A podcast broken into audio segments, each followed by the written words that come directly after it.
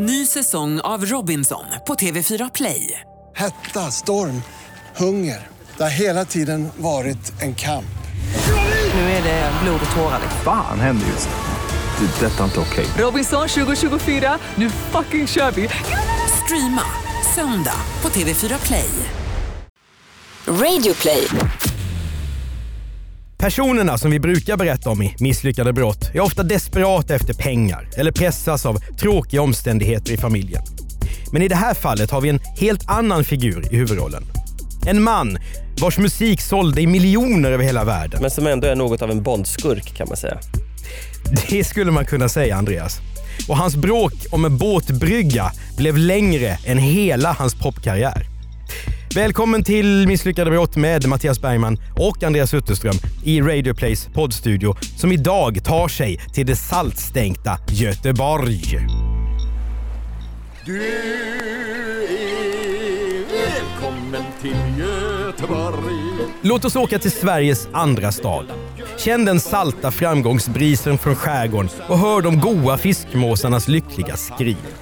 Vi är i Långedrag, en av de mer fashionabla stadsdelarna som hör till Västra Frölunda utanför Göteborg. Här bor det 2100 personer som i snitt har över 500 000 kronor i årslön. 48 procent röstar på Moderaterna och 5 procent på Socialdemokraterna. I alla fall i det senaste riksdagsvalet. Långedrag är en idyll.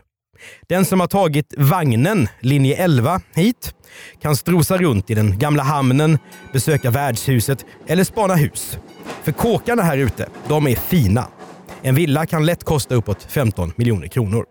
Det här är Göteborgs Danderyd helt enkelt. En, ett av dem. Mm. Mm. Även om det bryter den vackra bild som vi målar upp här så är det här faktiskt också brottsplats Bästkusten. För här ska det nu utspela sig ett misslyckat brott. För en av dem som fastnar för långedrag är Jonas Berggren. Han som är född 1967 i en helt annan del av Göteborg är riktigt sugen på att göra en klassresa och bosätta sig där. Och I december 1995 så köper han en drömvilla i Långedrag. Det är en fet vit trävilla på 267 kvadratmeter, bara tre år gammal. Men det är sjötomten som är det mest imponerande, för den är över 900 kvadrat. Men vem är då Jonas Berggren? Och hur har han fått råd att köpa den här parnevikigt lyxiga kåken?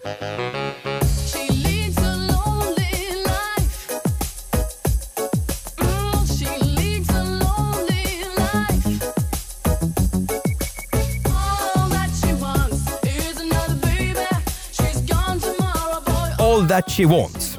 En låt skriven av Jonas Berggren och hans kompis Ulf Ekberg. Producerad av geniet Dennis Pop, Max Martins mentor, och framförd av Ace of Base. En grupp som bildats just av Jonas, hans systrar Malin och Jenny som sjunger och så Ulf. world's best-selling Scandinavian group goes to our own Ace of Base. Ace of Base är en Askungesaga.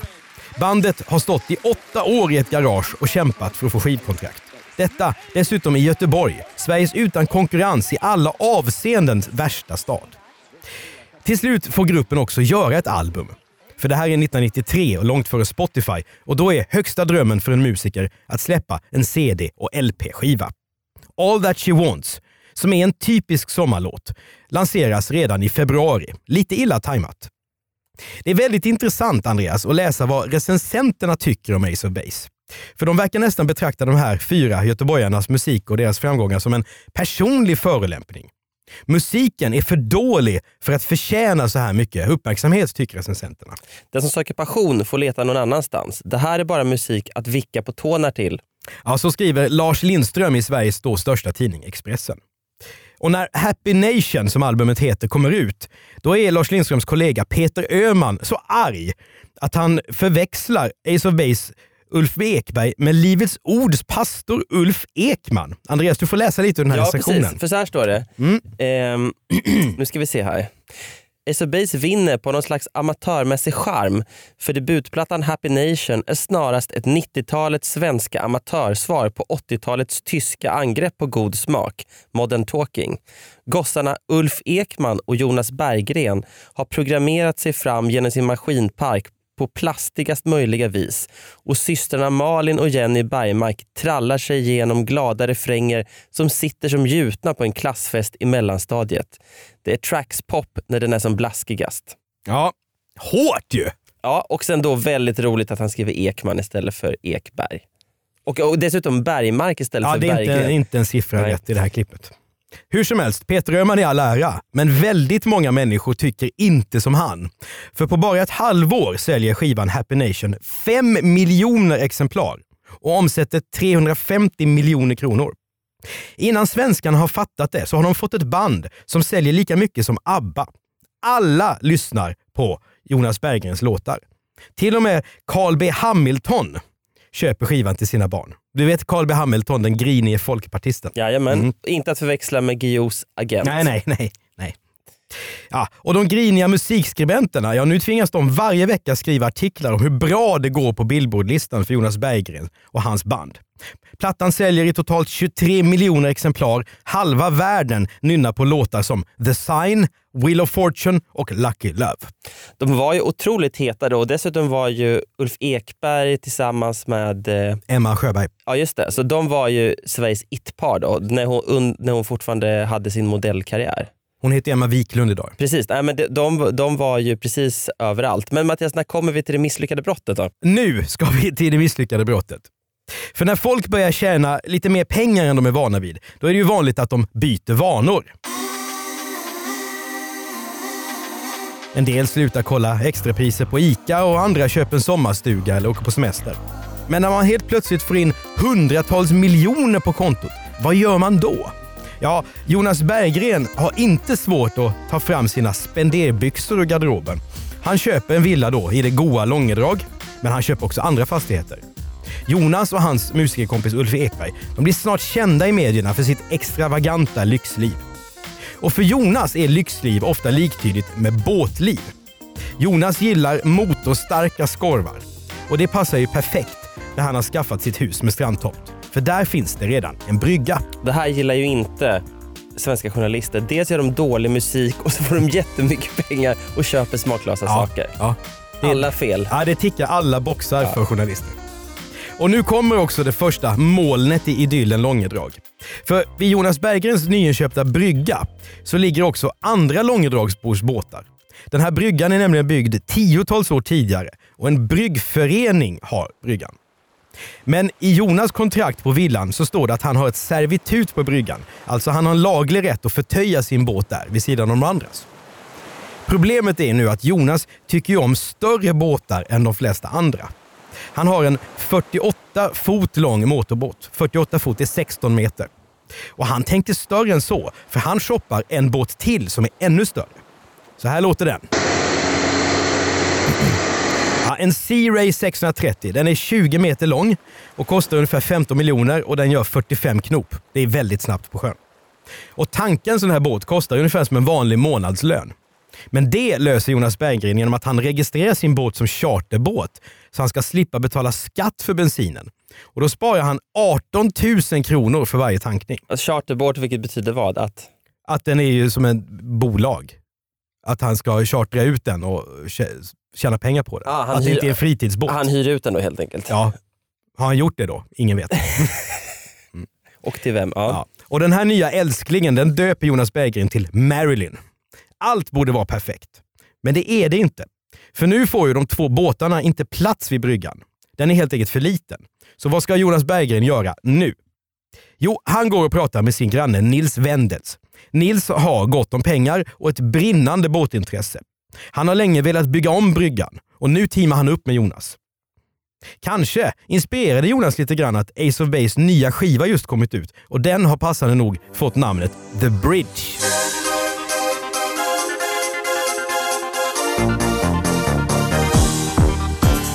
Jonas och Nils plan är att Vässingsö bryggförening som använder bryggan, de ska få en ny brygga som de bygger upp alldeles i närheten. Och där kan grannarna som har bott väldigt länge i Långedrag, de kan pallra upp sina skorvar där bäst de vill. Jonas kopplar in sina advokater som får kolla med grannarna. Men den här enkla men briljanta planen stöter på patrull. För Vässingsö bryggförening de vill inte alls vara med om att få sina båtar bortforslade till någon annan brygga Bara för att Jonas och hans vän ska få plats med sina vulgära miljonärscontainrar. Man känner ju klassresan och det här eh, mellan dem här. Ja, det här är ju en kamp mellan gamla och nya pengar. Precis så. Och dessutom det här med servitut Svårt. och eh, eh, det här med båtplatser tror jag, känner jag till fall där liksom har eh, skapat otroligt mycket irritation sådär, så att folk går och klipper upp eh, olika kedjor med bultsax och sådana där saker. Det, det är någonting där med att det har med sjön och havet att göra som gör att folk tappar omdömet också. Ja, men det bäddar för osämja sådana här saker och Ja. därför är ju det här fallet ganska typiskt på det sättet. Vad ska Jonas göra nu då? Båtarna måste ju få plats i sjön och då fattar han ett ödesdigert beslut. Han ser till att flytta bryggföreningens båtar och så river han den gamla bryggan. Istället så låter han bygga två nya bryggor till sina och Nils Wendels båtar. Medlemmarna i Vässingsö bryggförening de blir rasande och går till Kronofogden. Kan man inte helt enkelt riva de här nya bryggorna? Men fogden säger nej. Då stämmer föreningen Jonas och Nils Wendels. Ett så kallat tvistemål som ska avgöras i tingsrätten. Och det är det absolut värsta jurister vet för att de eh, vill ju att folk ska göra upp i godo så att de inte ska behöva hålla på med sånt här trams. Eh, men Precis. det, ibland så kommer de inte undan. Ja men precis. Nu är Jonas, han tvingas ut i medierna och prata lite grann om det här nu. För nu blir det en nyhet. Och det gör han så gärna. Ja, och vad säger han då? Jo, han säger så här. Visst kan jag be om ursäkt för att jag rev bryggan, men det var min brygga och jag kunde göra vad jag ville med den, säger Jonas. Kanske borde han inte låta riktigt så tvärsäker. För det där servitutet, det visar sig vara väldigt oklart. Men det är inte bara när hon ligger vid kaj som båten Marilyn orsakar problem. För när Jonas tar sin Sea-Ray 630 ut på havets våg, då verkar det nämligen lätt kunna bli bråk. Sommaren 1996 då lämnar Jonas den här grannfejden och drar likt en vilda västern-hjälte ut i solnedgången med sin båt. Tyvärr så kör han så fort och vårdslöst att de massiva svallvågorna som han virvlar upp gör att en annan båtägare säger att hans segelbåt blir skadad. Nu rycker kvällstidningarna ut. Men Jonas, han tycker att han är orättvist behandlad. Men jag ser lite eh, Sällskapsresan här, eller vad är det för, nej, Göta kanal, med, när, Ja, ja. när Svante Grundberg voltar med kanoten. Ja, precis. Lite där man ser framför Ja. sig. Ett poddtips från Podplay. I fallen jag aldrig glömmer djupdyker Hasse Aro i arbetet bakom några av Sveriges mest uppseendeväckande brottsutredningar. Går vi in med hemlig telefonavlyssning och, och då upplever vi att vi får en total förändring av hans beteende. Vad är det som händer nu? Vem är det som läcker? Och så säger han att jag är kriminell, jag har varit kriminell i hela mitt liv men att mörda ett barn, där går min gräns. Nya säsongen av Fallen jag aldrig glömmer på Podplay. Men Jonas, han tycker att han är orättvist behandlad. Jag höll normal fart. De hade inte ens satt ut fändrar runt båten. Vad är det för sjömanskap? Särskilt inte när bryggan var så klen. Berggren och bryggor är helt uppenbart en väldigt speciell kombination. Och när tingsrätten till slut tar upp det här tvistemålet så tycker juristerna där, som avskyr, som du sa Andreas, att lägga tid på oviktiga saker. De tycker att Jonas Berggren och Bryggföreningen de borde kunna lösa det här själva. Men det kan de inte. De har för länge sedan grävt ner sig i varsin skyttegrav. Man kan väl inte först begå en kriminell handling och sen tro att man kan köpa allt för pengar? Ja, så säger en av grannarna apropå att Jonas har erbjudit sig att fixa en ny brygga till dem. Och föreningens advokat han säger så här om att Jonas har rivit den gamla bryggan. Sådana där gangstermetoder kan man inte låta passera opåtalade. Och här kommer vi in på det som vi har pratat om innan, hur människor som är kränkta i rätten brukar uttrycka sig. Ja, att då- det blir väldigt stora ord. Ja, och det brukar inte dröja så lång tid innan de använder våldtäktsliknelser. Ja, just det. De- de kränkta och de är våldtagna och det här är det värsta som har hänt och så vidare. Och det, det brukar ganska snabbt spåra ur och hamna där. Känslorna är ju de är väldigt höga redan nu här i det här fallet och det kommer att bli mycket, mycket värre. Och det finns ju pengar här också vilket gör att de har ju råd att hålla på och processa. Precis så helst. är det. Och nu, blir det. nu kommer första domen här och då förlorar bryggföreningen. För tingsrätten säger att Jonas Berggren och hans granne har större rätt till vattnet nedanför sina hus än vad föreningen har. Jonas är överlycklig. Han sätter sig på bryggan och firar med champagne. Aftonbladet åker dit och intervjuar honom och då får reporten se inte bara Marilyn trona vid bryggan utan också den gamla båten så att säga, den som bara är 16 meter. Och grannen Nils Wendels, han har en mindre yacht som ligger fint förtöjd vid bryggan också. Man vill ju ha lite Miami-känsla, det är väl coolt? Ja, så säger Jonas Berggren, som nu verkar helt omedveten om att det är just sådana här nyrika uttalanden som retar gallfeber på omgivningen. Jag, undrar heller, jag fattar heller inte hur han har tid att, att eh, hålla på med det här så mycket. Fanns, var musikkarriären slut här eller? Nej, det var den inte, men jag tror att eh, advokaterna fick, de kunde nog lägga några timmar. De enda som är glada över det här är advokaterna. Det här är ju feta fakturor. Det är bra synpunkt. För det här är faktiskt samma år som galna kosjukan sprider skräck i hela Europa. Talibanerna i Afghanistan intar Kabul och en jumbojet kraschar. Så vad tror du Andreas? I ljuset av världshändelserna, kommer föreningen nu att låta den här frågan vila och tycka att det här är en liten fråga? Liksom? Absolut inte. Det här är ju en stor fråga i förhållande till allt annat du nyss eh, räknade upp för dem. Alldeles riktigt. För föreningen är nu ännu argare än förut. Man, kan, man skulle vilja vara med när de hade föreningsstämmor. Det var långa sittningar. Ja, och tror du inte kvällstidningarna har velat vara med på det men inte fått? Jo, ja, men det här är ju såna här bråk där alltså man ska vara väldigt glad över att vi inte har amerikanska vapenlagar i Sverige. För folk blir ju så arga så att det skulle på, på riktigt kunna sluta riktigt, riktigt illa om folk hade haft eh, automatvapen hemma eller pistoler eller vad som helst. För, för, att- för att, eh, ja, det ska vi vara glada för. Ja. Och nu är det krig på riktigt ute i Långedrag. Bryggan ska bort till varje pris. Och detsamma det gäller Berggrens vräkiga amerikanska monstermackapär. Föreningen överklagar nu tingsrättens dom. Och i och med det här så utvecklas den här tvisten till en fade som ska ta fem år innan den tar slut och ge både domstolar och journalister en hel del att göra. Nu ska vi försöka gå igenom det här lite fortare Andreas, för att det här alltså sitter vi här i flera år. Ja. Först så hamnar fallet i Vattenöverdomstolen som ger föreningen rätt. Sen överklagas det till Högsta domstolen, alltså vår högsta instans överhuvudtaget. Men de tar inte upp det här fallet. Kronofogden beordrar Jonas Berggren att riva bryggorna. Och sen hamnar allting i Vattendomstolen. Det här är lite snårigt men ja, vi fortsätter. vi, vi kan inte gå in på det här i djupet för då blir det för komplicerat. Men nu passerar det två år till här. Och 1990... Och då, då, då ska man ju tänka sig att de kanske de har haft två år på sig nu att lugna ner sig Just det. och överväga om detta är värt, värt tid, pengar och blodtryck att hålla på och bråka om och kommer fram till att vi fortsätter. Det är ju som att de hamnar i ett mode där det inte går att backa tillbaka. Nej, de har investerat för mycket prestige och pengar. 1999 är vi framme vid nu. Nu är det förhandling i Göteborgs tingsrätt och nu är det inget tvistemål längre utan nu är Jonas Berggren åtalad för egenmäktigt förfarande. Det är ju så det kallas på juristsvenska. Man flyttar andras grejer och river bryggor som det inte är säkert att man äger. Inget av de grövsta brotten i vår blå lagbok direkt, men väldigt pinsamt när man är en av landets mest kända personer och medierna har gjort det här lilla grälet till en följetong. Rättsfall brukar ju virvla upp starka känslor. Oavsett om det handlar om ond bråd död, ekobrott eller familjegräl. Och bryggbråket är inget undantag. Och så här, Andreas, säger en av medlemmarna i Vässingsö bryggföreningen när det är förhandling i tingsrätten. Just det, apropå vad vi pratade om innan med våldtäktsliknelser. Jag har lekt på bryggan sedan jag var sex år. När jag fick veta att den rivits kändes det som om man hade våldtagit min dotter. Det är ju nästan osmakligt kan jag tycka, för att eh, ja, men bryggor i all ära, men våldtäkt är ett grövre brott för alla inblandade. Ett av de värsta brott man kan tänka sig. Och, eh, men som sagt, eh, när folk blir, känner sig kränkta så kan det hända att man tar till det där uttrycket. Jag vet till exempel att eh, en känd svensk artist som gillar att inte Jonas du menar nu. att skriva låtar om sommar, sommar en gång mejlade en, en eh, kollega och skrev eh, jag känner mig våldtagen av dig efter att ha läst texten han skrev om honom. Ja, ja så kan det gå. Alltså. Mm. Men vad tror du att, eh, att eh, rådmän och nämndemän tänker när de får sådana här citat i Jag tror att det här är det näst värsta, det värsta sa jag för en stund sedan, men det näst värsta efter vårdnadstvister.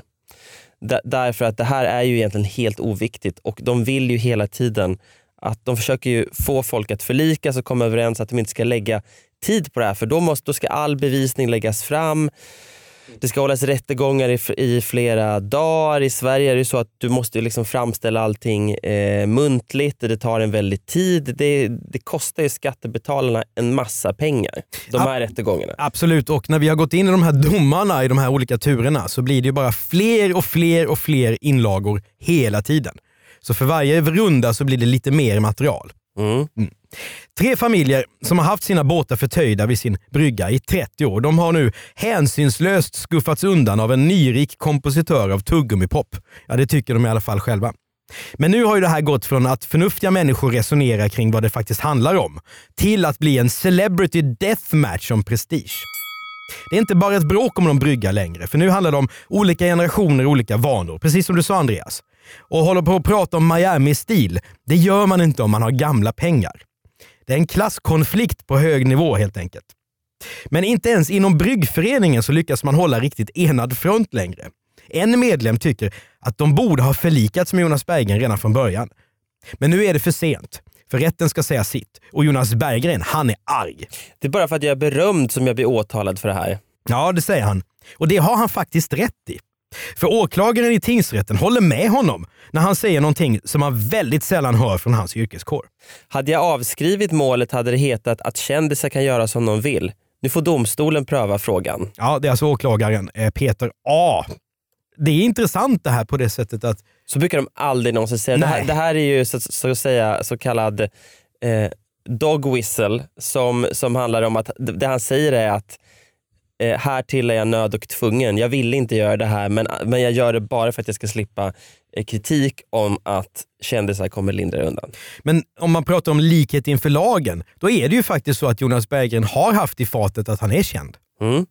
Så Men det- ingenting är svart eller vitt här. Nej det är det inte. Å andra sidan så eh, kan han nog leva med det med tanke på alla andra fördelar han har haft av att vara känd. Det ingår ju faktiskt. Ja, egenmäktigt förfarande var alltså åtalspunkten och Göteborgs tingsrätt dömer Jonas Berggren till dagsböter. De tycker det var fel av honom att riva bryggan.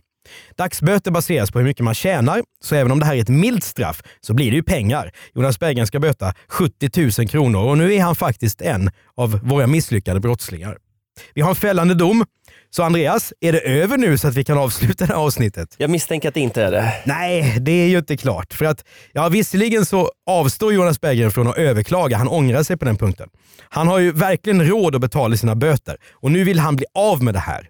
Kvällstidningarna skriver löjeväckande artiklar och jämför honom med andra kändisar som har bråkat med sina grannar om häckar, träd, plank och byggen. Det är folk som Per Gessle, Benny Andersson, Ingvar Oldsberg och som Björn Borgs ex Jannike Björling. Det är en fantastisk artikel. De samlar ihop det här. Skriven av Jan Helin. Idag chef på SVT. Ja. Mm.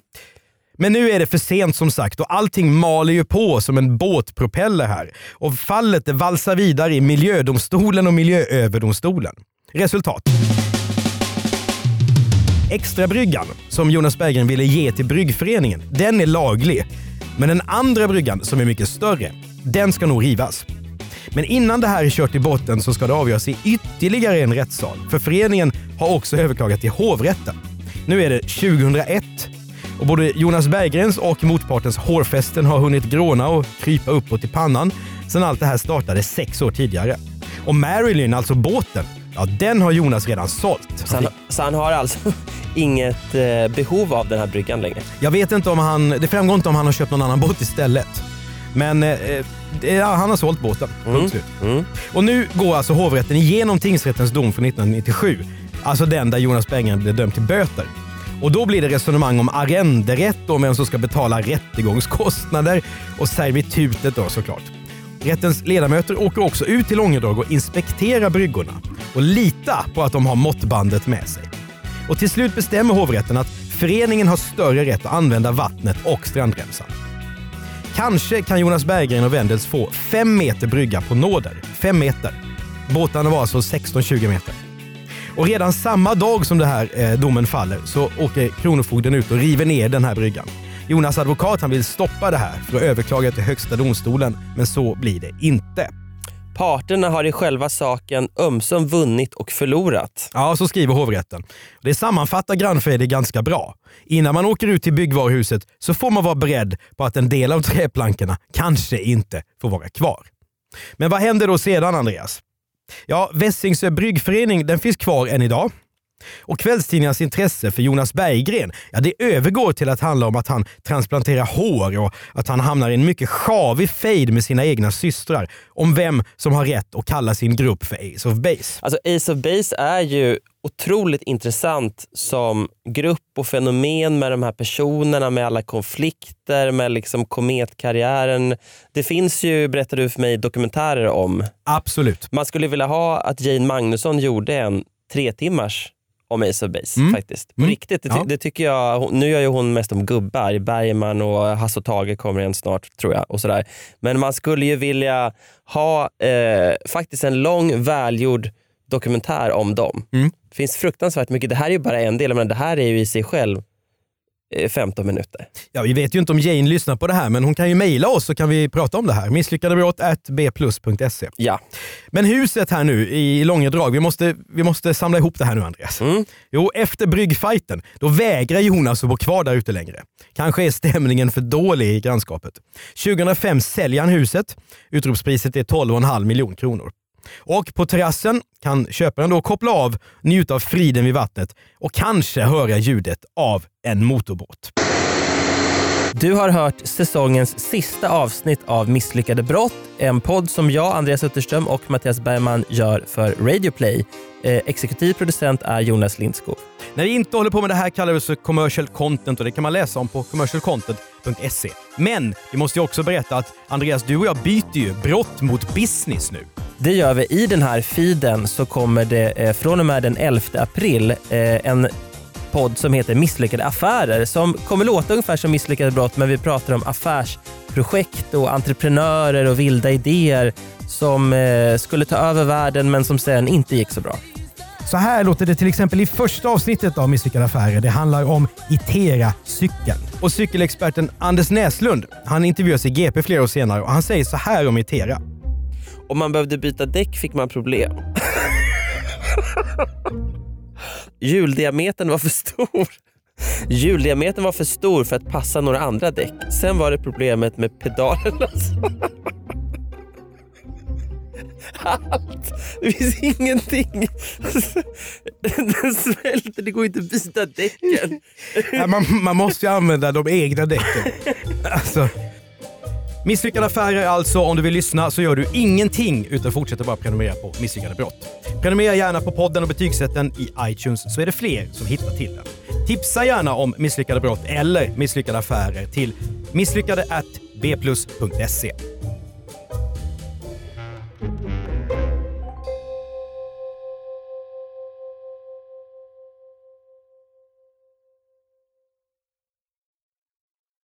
you ett poddtips från Podplay. I fallen jag aldrig glömmer djupdyker Hasse Aro i arbetet bakom några av Sveriges mest uppseendeväckande brottsutredningar. Går vi in med hemlig telefonavlyssning och, och då upplever vi att vi får en total förändring av hans beteende. Vad är det som händer nu? Vem är det som läcker? Och så säger han att jag är kriminell, jag har varit kriminell i hela mitt liv men att mörda ett barn, där går min gräns. Nya säsongen av Fallen jag aldrig glömmer på Podplay.